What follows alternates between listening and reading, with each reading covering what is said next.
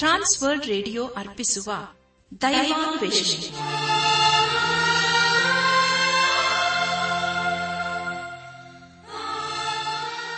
ಒಲಮೆಯ ಶ್ರೋತೃ ಬಾಂಧವರೇ ಸೋಮವಾರದಿಂದ ಶುಕ್ರವಾರದವರೆಗೆ ಪ್ರಸಾರ ಮಾಡುವ ದೈವಾನ್ವೇಷಣೆ ಎಂಬ ಆಧ್ಯಾತ್ಮಿಕ ಕಾರ್ಯಕ್ರಮದಲ್ಲಿ ಪಾಲ್ಗೊಳ್ಳಲು ನಿಮ್ಮೆಲ್ಲರನ್ನು ಸಂತೋಷದಿಂದ ಆಹ್ವಾನಿಸುತ್ತೇವೆ. ದೈವಾನ್ವೇಷಣೆ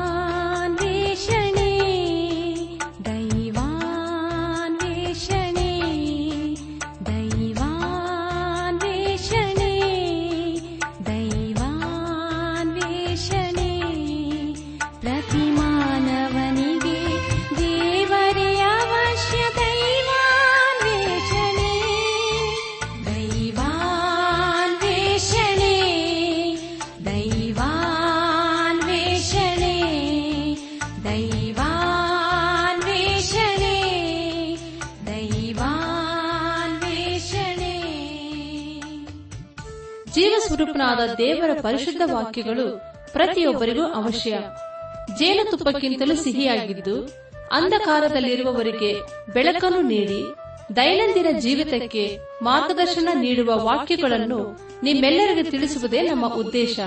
ಆದ್ದರಿಂದ ಪ್ರಿಯರೇ ಪ್ರಾರ್ಥನಾ ಪೂರ್ವಕವಾಗಿ ಆಲಿಸಲು ಸಿದ್ಧರಾಗುವಂತೆ ಈ ಸುಂದರವಾದ ಗೀತೆಯನ್ನು ಪ್ರಸಾರ ಮಾಡುತ್ತಿದ್ದೇವೆ. ಬನ್ನಿ ಪ್ರಿಯರೇ, ಆಲಿಸಿರಿ.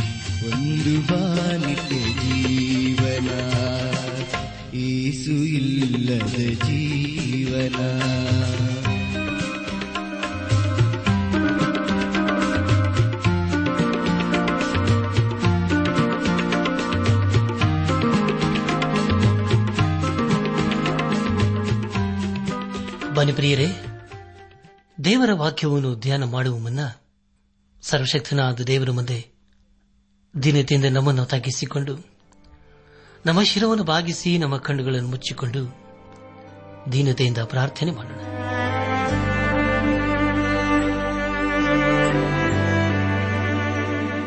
ನಮ್ಮನ್ನು ಬಹಳವಾಗಿ ಪ್ರೀತಿ ಮಾಡಿ ಸಾಕಿ ಸಲಹುವ ನಮ್ಮ ರಕ್ಷಕನಲ್ಲಿ ತಂದೆಯಾದ ದೇವರೇ, ನಿನ್ನ ಪರಿಶುದ್ಧವಾದ ನಾಮವನ್ನು ಕೊಂಡಾಡಿ ಹಾಡಿ ಸ್ತುತಿಸುತ್ತೇವೆ. ಕರ್ತನೆ ದೇವಾದ ದೇವನೇ, ನಿನ್ನ ನಮ್ಮ ಜೀವಿತ ಕಾಲವೆಲ್ಲ ನಂಬಿಕಸ್ತನಪ್ಪ ನಿನ್ನ ನಮ್ಮನ್ನು ಬೇಟೆಗಾರನ ಬಲೆಯಿಂದಲೂ, ಮರಣಕರ ವ್ಯಾಧಿಗಳಿಂದ ತಪ್ಪಿಸಿದ್ದಂಥ ದೇವರು ನೀನು. ನಮ್ಮ ಜೀವಿತ ಕಾಲವೆಲ್ಲ ನೀನು ಇರುವಾತ ದೇವರಾಗಿದ್ದುಕೊಂಡು ನಮ್ಮನ್ನು ಆಶೀರ್ವಸ್ತಾ ಬಂದ ಕಾಣಿಸ್ತೋತ್ರ ದೇವ. ನಿನ್ನ ಜೀವಳ ವಾಕ್ಯಕ್ಕಾಗಿ ಸ್ತೋತ್ರ. ನಾವೆಲ್ಲರೂ ನಿನ್ನ ಜೀವಳ ವಾಕ್ಯವನ್ನು ಆಲಿಸಿ, ಧ್ಯಾನಿಸಿ, ಅದಕ್ಕೆ ವಿಧೇಯರಾಗಿ ಜೀವಿಸುತ್ತ, ನಿನ್ನ ಆಶೀರ್ವಾದಕ್ಕೆ ಪಾತ್ರರಾಗಲು ದಯ ತೋರಿಸಪ್ಪ. ಎಲ್ಲ ಘನ ಮಾನ ಮಹಿಮೆ ಪ್ರಭಾವಗಳು ನಿನಗೆ ಮಾತ್ರ ಸಲ್ಲುವುದಾಗಲಿ. ತಮ್ಮ ಪ್ರಾರ್ಥನೆ ಸ್ತೋತ್ರಗಳನ್ನು. ನಮ್ಮ ಒಡೆಯನು ನಾಮ ರಕ್ಷಕನೂ ಲೋಕ ವಿಮೋಚಕನೂ ಆದ ಯೇಸು ಕ್ರಿಸ್ತನ ದಿವ್ಯ ನಾಮದಲ್ಲಿ ಸಮರ್ಪಿಸಿಕೊಳ್ಳುತ್ತೇವೆ ತಂದೆಯೇ. ಆಮೇನ್.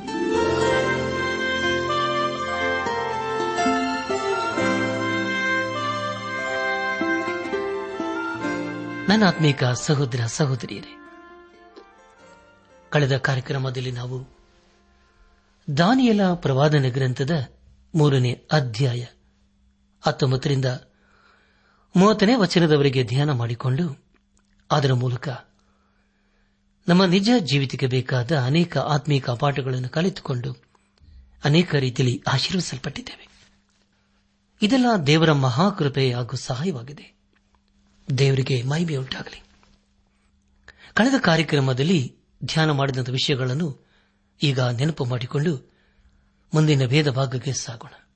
ಸರ್ವಶಕ್ತನಾದ ದೇವರು, ಶದ್ರಕ್ ಮೇಷಕ್ ಅಬೋದ್ನಿಗ್ ಅವರನ್ನು ಉರಿಯುವ ಬೆಂಕಿಯಿಂದ ತಪ್ಪಿಸಿದ್ದು, ಹಾಗೂ ಉರಿಯುವ ಬೆಂಕಿಯ ಮಧ್ಯದಲ್ಲಿ ಯೇಸುಕ್ರಿಸ್ತನ ಅವರೊಂದಿಗಿದ್ದುಕೊಂಡು ನಡೆಸಿದಂಥ ರೀತಿ ಹಾಗೂ ನೆವಕದ್ ನೇಚರನ್ನು ಸತ್ಯದೇವರು ಯಾರು ಎಂಬುದಾಗಿ ಗ್ರಹಿಸಿಕೊಂಡು ಶದ್ರಕ್ ಮೇಷಕ್ ಅಬದ್ನಿಗೋ ಎಂಬುವರಿಗೆ ಉನ್ನತ ಸ್ಥಾನವನ್ನು ಕೊಟ್ಟನು ಎಂಬ ವಿಷಯಗಳ ಕುರಿತು ನಾವು ಧ್ಯಾನ ಮಾಡಿಕೊಂಡೆವು. ಧ್ಯಾನ ಮಾಡಿದಂಥ ಎಲ್ಲ ಹಂತಗಳಲ್ಲಿ ದೇವಾದಿ ದೇವನೇ ನಮ್ಮ ನಡೆಸಿದನು. ದೇವರಿಗೆ ಮಹಿಮೆಯುಂಟಾಗಲಿ. ಇಂದು ನಾವು ದಾನಿಯಲ ಪ್ರವಾದನ ಗ್ರಂಥದ ನಾಲ್ಕನೇ ಅಧ್ಯಾಯ ಒಂದರಿಂದ ಹದಿನಾರನೇ ವಚನದವರೆಗೆ ಧ್ಯಾನ ಮಾಡಿಕೊಳ್ಳೋಣ. ಪ್ರಿಯ ದೈವ ಜನರೇ ಈ ಅಧ್ಯಾಯದ ಮುಖ್ಯ ಪ್ರಸ್ತಾಪ ಕಡಿದ ಮರದ ಕನಸು ಎಂಬುದಾಗಿ. ಪ್ರಿಯರೇ, ಈ ಅಧ್ಯಾಯವನ್ನು ಧ್ಯಾನ ಮಾಡುವ ಮುಂಚಿತವಾಗಿ ನಿಮ್ಮಲ್ಲಿ ಒಂದು ಪ್ರಶ್ನೆ ಕೇಳಲು ನಾನು ಇಷ್ಟಪಡುತ್ತೇನೆ. ಒಂದು ವೇಳೆ ನಬಕತ್ ನೇಚರನ ಆಸ್ಥಾನದಲ್ಲಿ ಶದ್ರಕ್ ಮೇಷಕ್ ಅಬದ್ನಿಗೋ ಎಂಬರ ಮಧ್ಯದಲ್ಲಿ ಹೊರಟ ಆಗನೆ ನಮ್ಮ ಮಧ್ಯದಲ್ಲಿ ಇಂದು ಹೊರಡುವುದಾದರೆ ನಮ್ಮ ಪ್ರತಿಕ್ರಿಯೆ ಅಥವಾ ನಮ್ಮ ತೀರ್ಮಾನ ಏನಾಗಿರುತ್ತದೆ? ಮೊದಲದಾಗಿ ನಾವು ಅಡ್ಡ ಬಿದ್ದರೂ ನಿಜವಾಗಿಯೂ ಆರಾಧನೆ ಮಾಡದೇ ಇರೋಣ ಎಂಬುದಾಗಿ ಹೇಳುತ್ತೇವೆಯೋ? ಅಥವಾ ಇದು ಒಂದು ಸಾರಿ ಆರಾಧನೆ ಮಾಡೋಣ? ತದನಂತರ ದೇವರ ಹತ್ತಿರ ಕ್ಷಮಾಪಣೆ ಬೇಡಿಕೊಳ್ಳೋಣ? ಮತ್ತೆ ನಮ್ಮ ಜೀವಿತದಲ್ಲಿ ಮತ್ತೆಂದಿಗೂ ದೇವರ ಆಸೆ ಪಡುವ ಆರಾಧನೆಯನ್ನು ಮಾಡದೇ ಇರೋಣ ಎಂಬುದಾಗಿ ಹೇಳುತ್ತೇವೋ? ಅಥವಾ ರಾಜನಿಗೆ ಎಲ್ಲ ಅಧಿಕಾರವಿದೆ? ನಾವು ಆತನಿಗೆ ವಿಧೇಯರಾಗಬೇಕು. ದೇವರು ನಮ್ಮನ್ನು ಚೆನ್ನಾಗಿ ಅರ್ಥ ಮಾಡಿಕೊಳ್ಳುತ್ತೆಂಬುದಾಗಿ ಹೇಳುತ್ತೇವೆಯೋ? ಅಥವಾ ರಾಜನು ನಮ್ಮನ್ನು ನೇಮಿಸಿದ್ದಾನೆ? ಇದು ನಮ್ಮ ಕರ್ತವ್ಯ. ನಾವು ಸಲ್ಲಿಸತಕ್ಕದ್ದು ಎಂಬುದಾಗಿ ಹೇಳುತ್ತೇವೆಯೋ? ಇಲ್ಲದೆ ಹೋದರೆ ನಾವು ಪರದೇಶದಲ್ಲಿದ್ದೇವೆ. ಇಲ್ಲಿ ಆಚಾರ ವಿಚಾರಗಳನ್ನು ಅನುಸರಿಸೋಣ. ಖಂಡಿತವಾಗಿ ದೇವರು ನಮ್ಮನ್ನು ಕ್ಷಮಿಸುತ್ತಾನೆಂಬುದಾಗಿ ಹೇಳುತ್ತೇವೆಯೋ? ಅಥವಾ ನಮ್ಮ ಮೂಲ ಪಿತೃಗಳು ದೇವ ಮಂದಿರದಲ್ಲಿ ದೇವರು ಅಸೆ ಪಡುವ ಆರಾಧನೆ ಮಾಡಿದರು. ಇದು ಅದರಷ್ಟು ಮೋಸವೇನಲ್ಲ ಎಂಬುದಾಗಿ ಹೇಳುತ್ತೇವೆಯೋ? ನಾವು ಯಾರಿಗೂ ಹಾನಿ ಮಾಡುತ್ತಿಲ್ಲ ಎಂಬುದಾಗಿ ಹೇಳುತ್ತೇವೆ ಪ್ರಿಯರೇ. ನಾವೇನಾದರೂ ಆರಾಧನೆ ಮಾಡದೆ ಕೊಲ್ಲಲ್ಪಟ್ಟಿದ್ದರೆ, ಒಂದು ವೇಳೆ ನಮ್ಮ ಸ್ಥಾನದಲ್ಲಿ ಬರುವ ಬೇರೆ ಜನರು ನಮ್ಮ ಜನರಿಗೆ ಸಹಾಯ ಮಾಡುವುದಕ್ಕೆ ಸಾಧ್ಯತೆ ಇಲ್ಲ ಎಂಬುದಾಗಿ ಹೇಳಿ ತಪ್ಪಿಸಿಕೊಳ್ಳುತ್ತೇವೆಯೋ? ಪ್ರಿಯರೇ ಈ ಸಮಯದಲ್ಲಿ ನಮ್ಮನ್ನು ನಾವು ಪರೀಕ್ಷೆ ಮಾಡಿಕೊಳ್ಳೋಣ. ಶಾದ್ರಕ್ ಮೇಷಕ್ ಅಬಂದಿಗೂ ಅವರು ಮಾಡಿದ ಹಾಗೆ ಮಾಡಬೇಕಾದರೆ ಮೊದಲನೇದಾಗಿ ದೇವರಿಗೆ ನಮ್ಮನ್ನು ನಾವು ಸಮರ್ಪಿಸಿಕೊಂಡಿರಬೇಕು. ಆಗ ಮಾತ್ರ ಹೀಗೆ ಮಾಡಲು ಸಾಧ್ಯ. ನಾಲ್ಕನೇ ಅಧ್ಯಾಯದ ಮುಖ್ಯ ಪ್ರಸ್ತಾಪ. ಪರಾತ್ಮರನಾದ ದೇವರ ಕುರಿತು ನಬಕತ್ ನೇಚರನ ಸಾಕ್ಷಿ ನಬಕತ್ ನೇಚರನ ಕಂಡ ಮರದ ಕನಸು, ಆ ಮರದ ಕನಸಿನ ಕುರಿತು ಪ್ರವಾದಿಯಾದ ದಾನಿಲನ್ನು ವಿವರಿಸಿದ್ದು, ಅರಸನಾದ ನಬಕತ್ ನೇಚರನ ಮನಸ್ಸು ಸ್ವಾಧೀನ ತಪ್ಪಿದ್ದು ಎಂಬುದಾಗಿ. ಪ್ರಿಯ ದೇವಜನರೇ, ಈ ನಾಲ್ಕನೇ ಅಧ್ಯಾಯದಲ್ಲಿ ಅರಸನಾದ ನಬಕದ್ ನೇಚರನ ಕುರಿತು ಇಲ್ಲಿವರೆಗೂ ತಿಳಿದುಕೊಂಡದ್ದಕ್ಕಿಂತಲೂ ಹೆಚ್ಚಾದ ಸಂಗತಿಗಳ ಕುರಿತು ನಾವು ತಿಳಿದುಕೊಳ್ಳಲಿದ್ದೇವೆ. ಈ ನಾಲ್ಕನೇ ಅಧ್ಯಾಯದಲ್ಲಿ ಅವನ ವಿಚಿತ್ರ ವರ್ತನೆ ಕುರಿತು ತಿಳಿದುಕೊಳ್ಳುತ್ತೇವೆ. ಪ್ರಿಯರೇ, ಇಂದು ಕೂಡ ಲೋಕದಲ್ಲಿ ಅನೇಕ ಮಾನಸಿಕ ಅಸ್ವಸ್ಥರನ್ನು ಹಾಗೂ ವಿಚಿತ್ರವಾಗಿ ವರ್ತಿಸುವವರನ್ನು ಕಾಣುತ್ತೇವಲ್ಲವೇ? ಒಂದ್ಸಾರಿ ಒಬ್ಬ ವ್ಯಕ್ತಿ ತಾನು ಮಲಗುವಾಗ ಭಯ ಭೀತಿಯಿಂದ ಕೂಡಿದವನಾಗಿ ಮಲಗುತ್ತಿದ್ದನು. ಕಾರಣ, ತಾನು ಮಲಗುವ ಹಾಸುಗಡಿಯಲ್ಲಿ ಏನೋ ಇದೆ ಎಂಬ ಭೀತಿ. ಈ ಒಂದು ಕಾರಣದಿಂದ ಅವನಿಗೆ ಸುಖ ನಿದ್ರೆ ಬಾರದೆ ರಾತ್ರಿಯಲ್ಲಿ ಎದ್ದು ತನ್ನ ಹಾಸಿಗೆಡಿಯಲ್ಲಿ ಏನಿದೆ ಏನಿದೆ ಎಂಬುದಾಗಿ ನೋಡಿಕೊಂಡು ನಂತರ ಮಲಗುತ್ತಿದ್ದನು. ಇದು ಪ್ರತಿ ರಾತ್ರಿ ಮುಂದುವರಿಯುತ್ತಲೇ ಇತ್ತು. ಕೊನೆಗೊಂದು ದಿವಸ ವೈದ್ಯರನ್ನು ಕಂಡು ಆ ವ್ಯಕ್ತಿ ತನ್ನ ಸಮಸ್ಯೆ ಕುರಿತು ಹೇಳಿಕೊಂಡನು. ತದನಂತರ ವೈದ್ಯರು ಅವನನ್ನು ಪರೀಕ್ಷಿಸಿ, ನಿಮಗೆ ಈ ಸಮಸ್ಯೆಗೆ ಬಲವಾದ ಕಾರಣವಿದೆ ಎಂದು ತಿಳಿಸಿ ಅದನ್ನು ಸರಿ ಮಾಡುವುದಕ್ಕೆ ಐದು ಸಾವಿರ ರೂಪಾಯಿ ಖರ್ಚಾಗುತ್ತದೆ ಎಂದು ಹೇಳಿದರು. ಕೊನೆಗೆ ಆ ವ್ಯಕ್ತಿ, ಸರಿ ವೈದ್ಯರೇ, ಮನೆಗೆ ಹೋಗಿ ಯೋಚಿಸಿ ಬರುತ್ತೇನೆ ಎಂದು ಹೇಳಿದರು. ಆದರೆ ಮತ್ತೆ ವೈದ್ಯರನ್ನು ನೋಡಲೇ ಇಲ್ಲ. ಒಂದು ದಿವಸ ಆ ವ್ಯಕ್ತಿಯನ್ನು ದಾರಿಯಲ್ಲಿ ಕಂಡು ಆ ವ್ಯಕ್ತಿಗೆ, ಯಾಕೆ ಮತ್ತೆ ಬರಲಿಲ್ಲ ಎಂಬುದಾಗಿ ವೈದ್ಯರು ಕೇಳಿದರು. ಅದಕ್ಕೆ ಆ ವ್ಯಕ್ತಿ ಹೀಗೆ ಹೇಳಿದರು. ನನ್ನ ಸಮಸ್ಯೆಯನ್ನು ಒಬ್ಬ ಬಳಿಗೆಯ ಮೂಲಕ ಬಗೆಹರಿಸಿಕೊಂಡೆ ಎಂಬುದಾಗಿ ಹೇಳಿ ಅದರ ಕುರಿತು ಹೀಗೆ ವಿವರಿಸಿದರು. ನನ್ನ ಸಮಸ್ಯೆಯನ್ನು ಕೇಳಿಸಿಕೊಂಡ ಆ ಬಡಗಿಯು ನನ್ನ ಮನೆಗೆ ಬಂದು ನಾನು ಮಲಗುವ ಮಂಚದ ಕಾಲುಗಳನ್ನು ಕೊಯ್ದು ಮತ್ತೆ ನಾನು ಮಧ್ಯರಾತ್ರಿ ಎದ್ದು ಹಾಸಿಗೆ ಅಡಿಯಲ್ಲಿ ನೋಡದ ಹಾಗೆ ಮಾಡಿ ನನ್ನ ಸಮಸ್ಯೆಯನ್ನು ಬಗೆಹರಿಸಿದರು ಎಂಬುದಾಗಿ. ಅದೇ ರೀತಿಯಲ್ಲಿ ಪ್ರಿಯರಿ, ನಾವು ಕೂಡ ಅನೇಕ ಬಾಧೆಗೆ ಒಳಗಾಗುತ್ತೇವೆ. ಆದರೆ ನೆಬಕದ್ ನೇಚರನು ನಿಜವಾದಂತಹ ಸಮಸ್ಯೆಗೆ ಒಳಗಾಗುತ್ತಾನೆ. ಆ ಸಮಸ್ಯೆ ಏನು ಎಂಬುದಾಗಿ ಮುಂದೆ ಮುಂದೆ ನಾವು ತಿಳ್ಕೊಳ್ಳೋಣ. ದಾನಿಯಲ ಪ್ರವಾದನೆ ಗ್ರಂಥ ನಾಲ್ಕನೇ ಅಧ್ಯಾಯ. ಪ್ರಾರಂಭದ ಮೂರು ವಚನಗಳನ್ನು ಓದುವಾಗ, ಲೋಕದಲ್ಲೆಲ್ಲ ವಾಸಿಸುವ ಸಕಲ ಜನಾಂಗ, ಕುಲ ಭಾಷೆಗಳವರಿಗೆ ರಾಜನಾದ ನೆಬಕದ್ ನೇಚರನ ಪ್ರಕಟಣೆ. ನಿಮಗೆ ಸುಖವು ಹೆಚ್ಚೆಚ್ಚಾಗಲಿ. ಪರಾತ್ಪರ ದೇವರು ನನ್ನ ವಿಷಯದಲ್ಲಿ ನಡೆಸಿರುವ ಮಹತ್ವಗಳನ್ನು, ಅದ್ಭುತಗಳನ್ನು ಪ್ರಚುರಪಡಿಸಬೇಕೆಂದು ನನಗೆ ಭೀತವಾಗಿ ತೋರಿಬಂದಿದೆ. ಆತನ ಮಹತ್ವಗಳು ಎಷ್ಟು ಅತಿಶಯ. ಆತನ ಅದ್ಭುತಗಳು ಎಷ್ಟೋ ವಿಶೇಷ. ಆತನ ರಾಜ್ಯವು ಶಾಶ್ವತ ರಾಜ್ಯ. ಆತನ ಆಳ್ವಿಕೆಯು ತಲತಲಾಂತರಕ್ಕೂ ನಿಲ್ಲುವುದು ಎಂಬುದಾಗಿ. ಕರ್ತನಲ್ಲಿ ಪ್ರಿಯರಾದವರೇ ಇದು ಅರಸನಾದ ನೆಬಕತ್ ನೇಚರನ ಅದ್ಭುತವಾದಂತಹ ಸಾಕ್ಷಿಯಾಗಿದೆ. ಅವನು ಈಗ ನಿಧಾನವಾಗಿ ನಂಬಿಕೆಯಲ್ಲಿ ವೃದ್ಧಿಗೊಳ್ಳುತ್ತಾ ಇದ್ದಾನೆ. ಪ್ರಾರಂಭದ ಮೂರು ವಚನಗಳಲ್ಲಿ ಸರ್ವಶಕ್ತನಾದ ದೇವರ ಕುರಿತು ಹೀಗೆ ಹೇಳುತ್ತಾನೆ, ಪರಾತ್ಪರ ದೇವರು ನನ್ನ ವಿಷಯದಲ್ಲಿ ನಡೆಸಿರುವ ಮಹತ್ವಗಳನ್ನು ಅದ್ಭುತಗಳನ್ನು ಪ್ರಚುರಪಡಿಸಬೇಕೆಂದು ನನಗೆ ವಿಹಿತವಾಗಿ ತೋರಿಬಂದಿದೆ ಆತನ ಮಹತ್ವಗಳು ಎಷ್ಟೋ ಅತಿಶಯ. ಆತನ ಅದ್ಭುತಗಳು ಎಷ್ಟೋ ವಿಶೇಷ. ಆತನ ರಾಜ್ಯವು ಶಾಶ್ವತ ರಾಜ್ಯ. ಆತನ ಆಳ್ವಿಕೆಯು ತಲ ತಲಾಂತರಕ್ಕೂ ನಿಲ್ಲುವುದು ಎಂಬುದಾಗಿ. ಪ್ರಿಯ ದೇವಿ ಜನರೇ, ಈಗಾಗಲೇ ದಾನಿಯಲ ಪ್ರವಾದನೆ ಗ್ರಂಥ ಮೂರನೇ ಅಧ್ಯಾಯ ಇಪ್ಪತ್ತೊಂಬತ್ತನೇ ವಚನದಲ್ಲಿ ಹೀಗೆ ಓದಿಕೊಂಡಿದ್ದೇವೆ. ಅದೇನೆಂದರೆ, ಸಕಲ ಜನಾಂಗ ಕುಲ ಭಾಷೆಗಳವರಲ್ಲಿ ಯಾರಾದರೂ ಶದ್ರಕ್ ಮೇಷಕ್ ಅಬದ್ನಿಗೋ ಎಂಬುವರ ದೇವರ ವಿಷಯದಲ್ಲಿ ಅಲ್ಲದ ಮಾತನಾಡಿದರೆ ಅವರನ್ನು ಚೂರು ಚೂರಾಗಿ ಕತ್ತರಿಸಿ ಅವರ ಮನೆಗಳನ್ನು ತಿಪ್ಪೆಯನ್ನಾಗಿ ಮಾಡಬೇಕೆಂಬ ಆಜ್ಞೆಯನ್ನು ವಿಧಿಸುತ್ತೇನೆ. ಹೀಗೆ ಉದ್ಧರಿಸಲು ಸಮರ್ಥನಾದ ಇನ್ನಾವ ದೇವರು ಇಲ್ಲವಲ್ಲ ಎಂದು ಹೇಳಿದನು ಎಂಬುದಾಗಿ. ಪ್ರಿಯರೇ, ಈಗ ಅರಸನಾದ ನೆಬಕದ್ನೇಚರನು ಸಕಲ ಜನಾಂಗ ಕುಲ ಭಾಷೆಗಳವರೆಗೆ ಒಂದು ಸಂದೇಶವನ್ನು ಕಳಿಸುತ್ತಿದ್ದಾನೆ. ಈಗ ಅವನ ಸರ್ವಾಧಿಕಾರದ ಮೂಲಕ ಅವನ ದೇಶದಲ್ಲಿ ಸಮಾಧಾನ ನೆಲೆಸಿದೆ. ಲೌಕಿಕವಾದ ಸಮಾಧಾನದ ಕುರಿತು ಅವನು ಮಾತಾಡುತ್ತಿಲ್ಲ. ಬದಲಾಗಿ ಹೃದಯಕ್ಕೆ ಬೇಕಾದ ಸಮಾಧಾನದ ಕುರಿತು ಹೇಳುತ್ತಿದ್ದಾನೆ. ಪ್ರಿಯರೇ, ಯಾವಾಗ ನಾವು ಸರ್ವಶಕ್ತನಾದ ದೇವರಿಗೆ ನಮ್ಮ ಜೀವಿತವನ್ನು ಸಮರ್ಪಿಸಿಕೊಳ್ಳುತ್ತೇವೆಯೋ, ಆಗ ಶಾಶ್ವತವಾದಂಥ ಸಮಾಧಾನ ನಮ್ಮ ಜೀವಿತದಲ್ಲಿ ಇರುತ್ತದೆ. ಆ ದೇವರ ಕುರಿತು ನಬಕದ್ ನೇಚರನ್ನು ಹೇಳುವುದೇನೆಂದರೆ, ಆತನ ಮಹತ್ವಗಳು ಎಷ್ಟೋ ಅತಿಶಯ, ಆತನ ಅದ್ಭುತಗಳು ಎಷ್ಟೋ ವಿಶೇಷ, ಆತನ ರಾಜ್ಯವು ಶಾಶ್ವತ ರಾಜ್ಯ, ಆತನ ಆಳ್ವಿಕೆಯು ತಲ ತಲಾಂತರಕ್ಕೂ ನಿಲ್ಲುವುದು ಎಂಬುದಾಗಿ. ಕರ್ತನ ಪ್ರಿಯರಾದವರೇ, ಇದು ಅರಸನಾದ ನೆಬಕದ್ ನೇಚರನ ಸ್ವಂತ ಅನುಭವದ ಸಾಕ್ಷಿಯಾಗಿದೆ.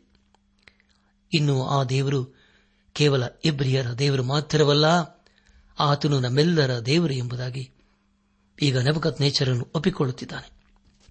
ನೆಬಕತ್ ನೇಚರನ್ನು ದೇವರ ಕುರಿತಿಲ್ಲಿ ಎಳೆದ ನಾವು ಹೇಳಬೇಕಾದರೆ ನಾವು ಆತನನ್ನು ಸರಿಯಾಗಿ ಅರ್ಥ ಮಾಡಿಕೊಂಡವರಾಗಿರಬೇಕು.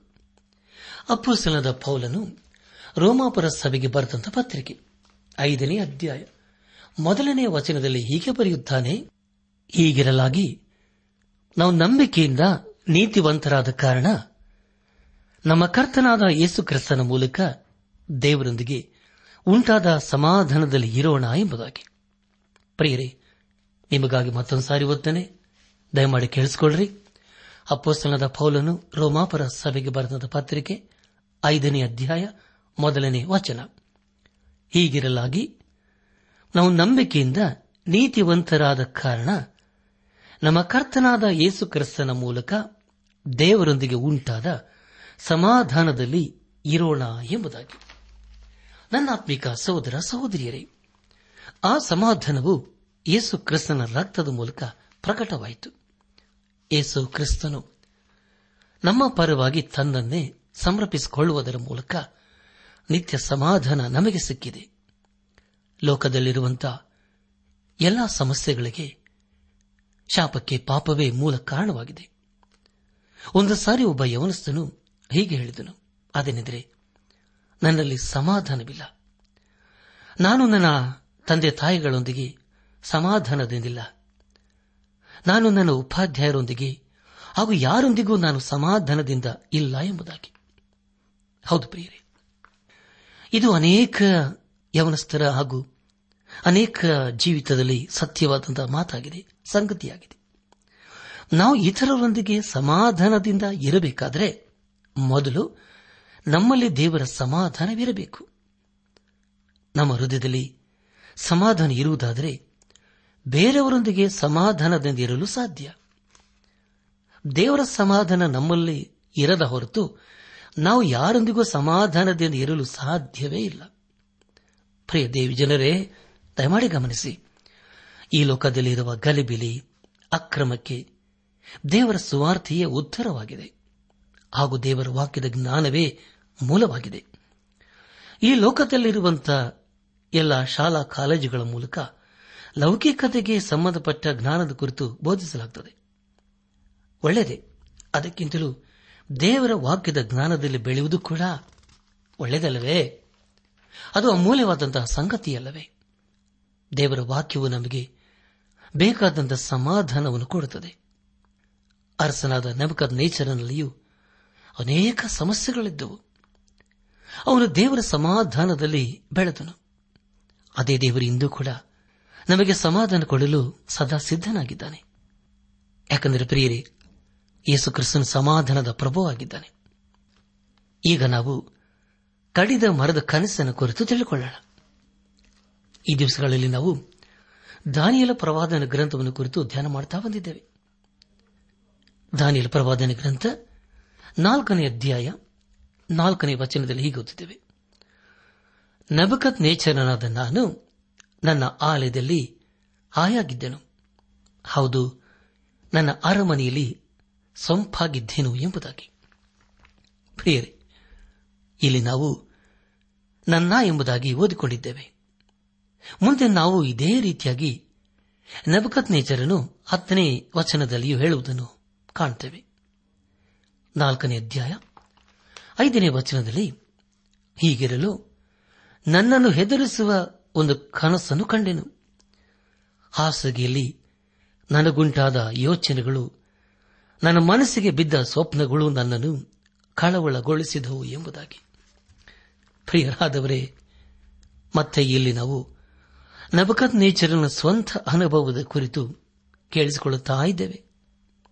ನಮ್ಮ ಧ್ಯಾನವನ್ನು ಮುಂದುವರೆಸಿ, ದಾನಿಯಲ ಪ್ರವಾದನೆ ಗ್ರಂಥ ನಾಲ್ಕನೇ ಅಧ್ಯಾಯ, ಆರರಿಂದ ಒಂಬತ್ತನೇ ವಚನದವರೆಗೆ ಓದುವಾಗ, ಆದ್ದರಿಂದ ಕನಸಿನ ಅರ್ಥವನ್ನು ನನಗೆ ತಿಳಿಸಲಿಕ್ಕೆ ಬಾಬಿಲಿನ ವಿದ್ವಾಂಸರೆಲ್ಲರನ್ನೂ ಕರತರುವ ಹಾಗೆ ಆಜ್ಞಾಪಿಸಿದನು.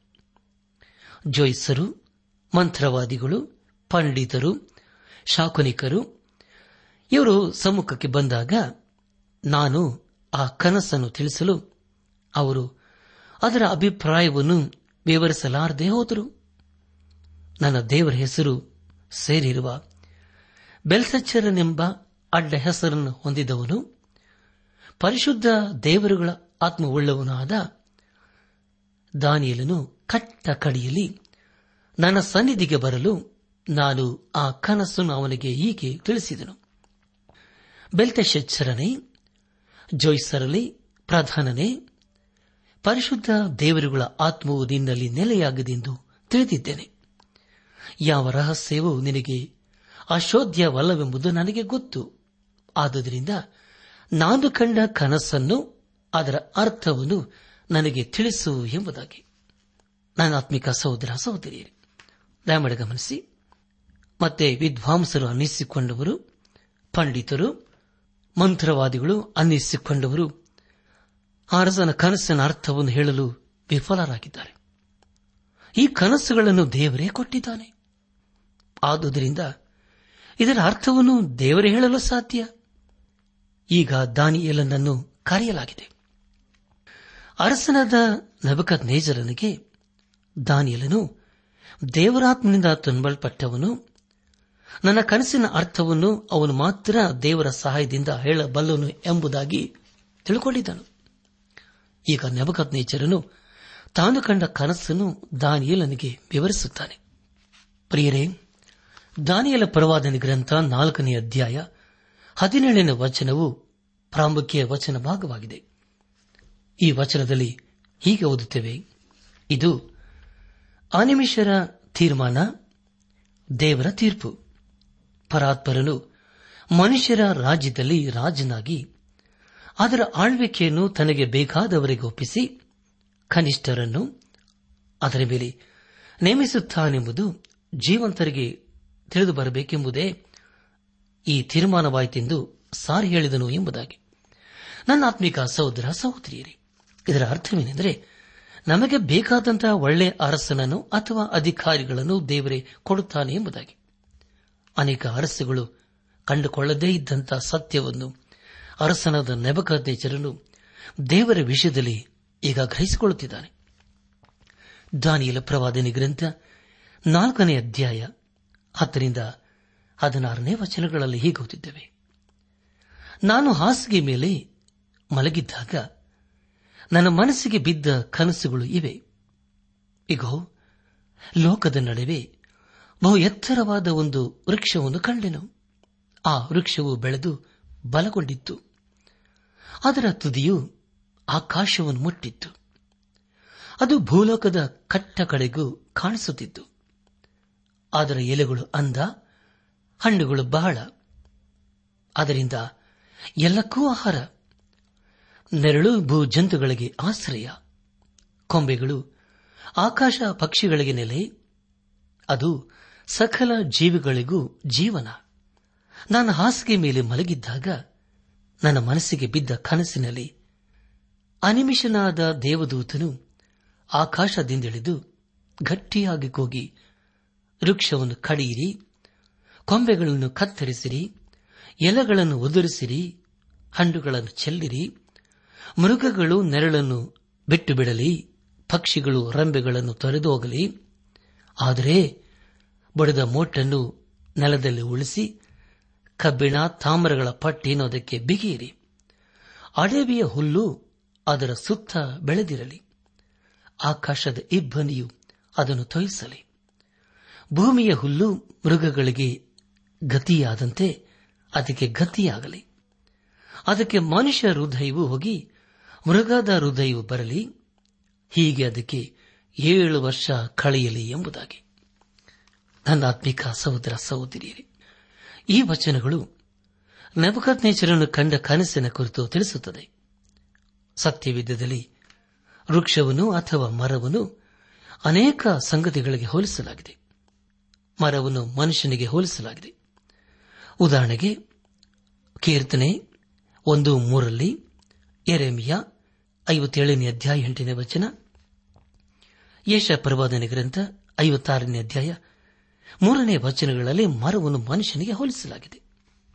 ಎಚ್ಕೆಲ್ ಪ್ರವಾದನೆ ಗ್ರಂಥ ಮೂವತ್ತೊಂದನೇ ಅಧ್ಯಾಯ ಮೂರರಿಂದ ಹದಿನಾಲ್ಕು ವಚನಗಳಲ್ಲಿಯೂ ಮತ್ತಾನು ಬರೆದ ಸುವಾರ್ತೆ ಇಪ್ಪತ್ನಾಲ್ಕನೇ ಅಧ್ಯಾಯ ಮೂವತ್ತೆರಡು ಹಾಗೂ ಮೂವತ್ಮೂರನೇ ವಚನಗಳಲ್ಲಿ ಮರವನ್ನು ದೇಶಕ್ಕೆ ಹೋಲಿಸಲಾಗಿದೆ.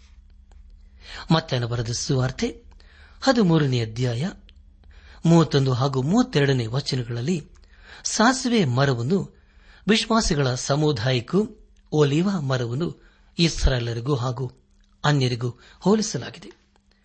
ಅದರ ಕುರಿತು ಅಪ್ಪೋಸನದ ಪೌಲನು ರೋಮಾಪುರ ಸಭೆಗೆ ಬರೆದ ಪತ್ರಿಕೆ ಹನ್ನೊಂದನೇ ಅಧ್ಯಾಯ ಹದಿನಾರರಿಂದ ಇಪ್ಪತ್ನಾಲ್ಕನೇ ವಚನಗಳಲ್ಲಿ ಬರೆದಿರುವ ಸಂಗತಿಗಳನ್ನು ಓದಿಕೊಳ್ಳಬೇಕೆಂಬುದಾಗಿ ನಿಮ್ಮನ್ನು ನಾನು ಪ್ರೀತಿಯಿಂದ ಕೇಳಿಕೊಳ್ಳುತ್ತೇನೆ. ಪ್ರಿಯ ದೇವಜನರೇ, ದಾನಿಯಲ ಪ್ರವಾದನ ಗ್ರಂಥದಲ್ಲಿ ಮರವನ್ನು ನೆಬಕತ್ ನೇಚರನಿಗೂ ಹಾಗೂ ಬಾಬೇಲ್ ರಾಜ್ಯಕ್ಕೆ ಹೋಲಿಸಲಾಗಿದೆ. ಇದರಲ್ಲಿ ರಾಜ್ಯನನ್ನು ಹಾಗೂ ರಾಜ್ಯವನ್ನು ಬೇರೆ ಬೇರೆಯಾಗಿ ವರ್ಣಿಸಲಾಗಿದೆ. ದಾನಿಯಲ ಪ್ರವಾದನೆ ಗ್ರಂಥ ನಾಲ್ಕನೇ ಅಧ್ಯಾಯ ಹದಿಮೂರನೇ ವಚನದಲ್ಲಿ, ನಾನು ಹಾಸಿಗೆ ಮೇಲೆ ಮಲಗಿದ್ದಾಗ ನನ್ನ ಮನಸ್ಸಿಗೆ ಬಿದ್ದ ಕನಸಿನಲ್ಲಿ ಅನಿಮಿಷನಾದ ದೇವದೂತನು ಆಕಾಶದಿಂದ ಎಳೆದು ಗಟ್ಟಿಯಾಗಿ ಕೂಗಿದನು ಎಂಬುದಾಗಿ. ಪ್ರಿಯ ದೇವಿ ಜನರೇ, ನಾವು ದೇವರಿಂದ ಮರೆಯಾಗಿ ಇರುವುದಕ್ಕೆ ಸಾಧ್ಯವೇ ಇಲ್ಲ. ಆತನ ನಮ್ಮನ್ನು ನೋಡುತ್ತಲೇ ಇರುತ್ತಾನೆ.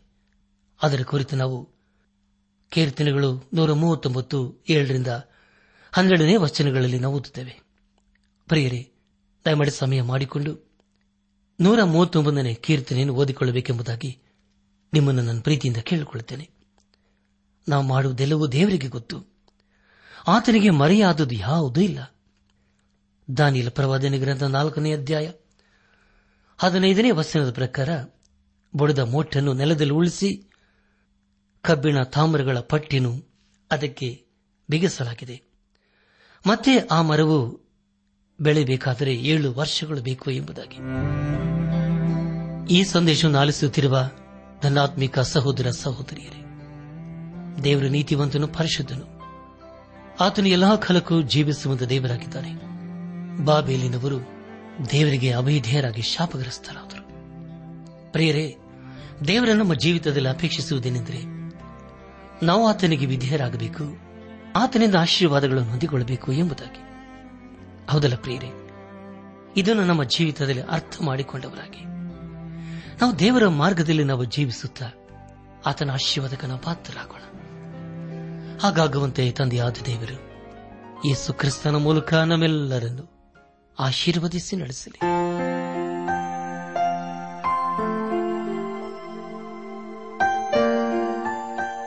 ಪ್ರಿಯರೇ, ನಿಮಗೆ ಪ್ರಾರ್ಥನೆಯ ಅವಶ್ಯಕತೆ ಇದ್ದರೆ ನಿಮ್ಮಲ್ಲಿ ಏನಾದರೂ ಸಂದೇಹ ಅಥವಾ ಸಲಹೆಗಳಿದ್ದರೆ, ದಯಮಾಡಿ ದೂರವಾಣಿಯ ಕರೆ ಮೂಲಕ ನಮಗೆ ತಿಳಿಸಿರಿ.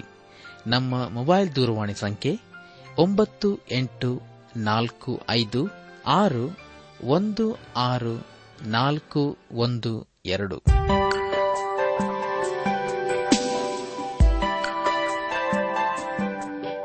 ನನ್ನ ಆತ್ಮಿಕ ಸಹೋದರ ಸಹೋದರಿಯರೇ, ಇಂದು ದೇವರು ನಮಗೆ ಕೊಡುವ ವಾಗ್ದಾನ ಬೇಡಿಕೊಳ್ಳಿರಿ ನಿಮಗೆ ದೊರೆಯುವುದು, ಹುಡುಕಿರಿ ನಿಮಗೆ ಸಿಕ್ಕುವುದು, ತಟ್ಟಿರಿ ನಿಮಗೆ ತೆರೆಯುವುದು.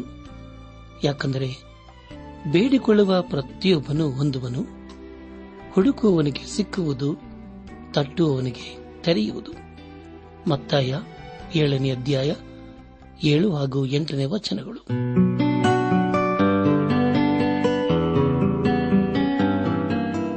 ದೈವಾನ್ವೇಷಣೆ ಕಾರ್ಯಕ್ರಮ ಹೇಗಿತ್ತು ಪ್ರಿಯರೇ?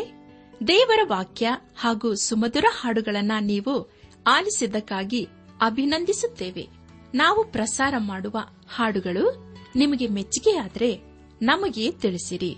ನಮ್ಮ ಕ್ಯಾಸೆಟ್ ಹಾಗೂ ಹಾಡಿನ ಪುಸ್ತಕ ಬೇಕಾದಲ್ಲಿ ಈ ದಿನವೇ ಪತ್ರ ಬರೆಯಿರಿ ಅಥವಾ ದೂರವಾಣಿ ಸಂಖ್ಯೆಗೆ ಕರೆ ಮಾಡಿ.